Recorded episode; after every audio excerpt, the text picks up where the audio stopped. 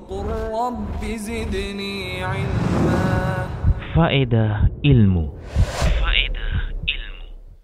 Adapun apakah benar Islam mengekang para wanita setelah dia menjadi seorang muslimah setelah dia memahami tentang syariat Islam? Apakah mereka terkekang? Lihat dari sisi mana? Lihat dari sisi mana? Kalau dia melihatnya dengan iman kalau hatinya itu nyaman dengan Al-Qur'an kalau hatinya nyaman dengan sabda Rasulullah SAW tidak ada kata terkekang. Maka bahkan mereka akan menyadari inilah kodratnya inilah tempatnya yang seharusnya. Inilah yang memang seharusnya seorang wanita itu berperilaku. Tapi kalau dipandang dengan dari sisi hawa nafsu, dipandang dari sisi mengikuti bisikan syaitan, tentu ini menjadi sebuah pengekangan. Tutup aurat, panas katanya, ya kan? Kemudian di rumah saja bosan katanya dan lain sebagainya akan dihembuskan oleh syaitan.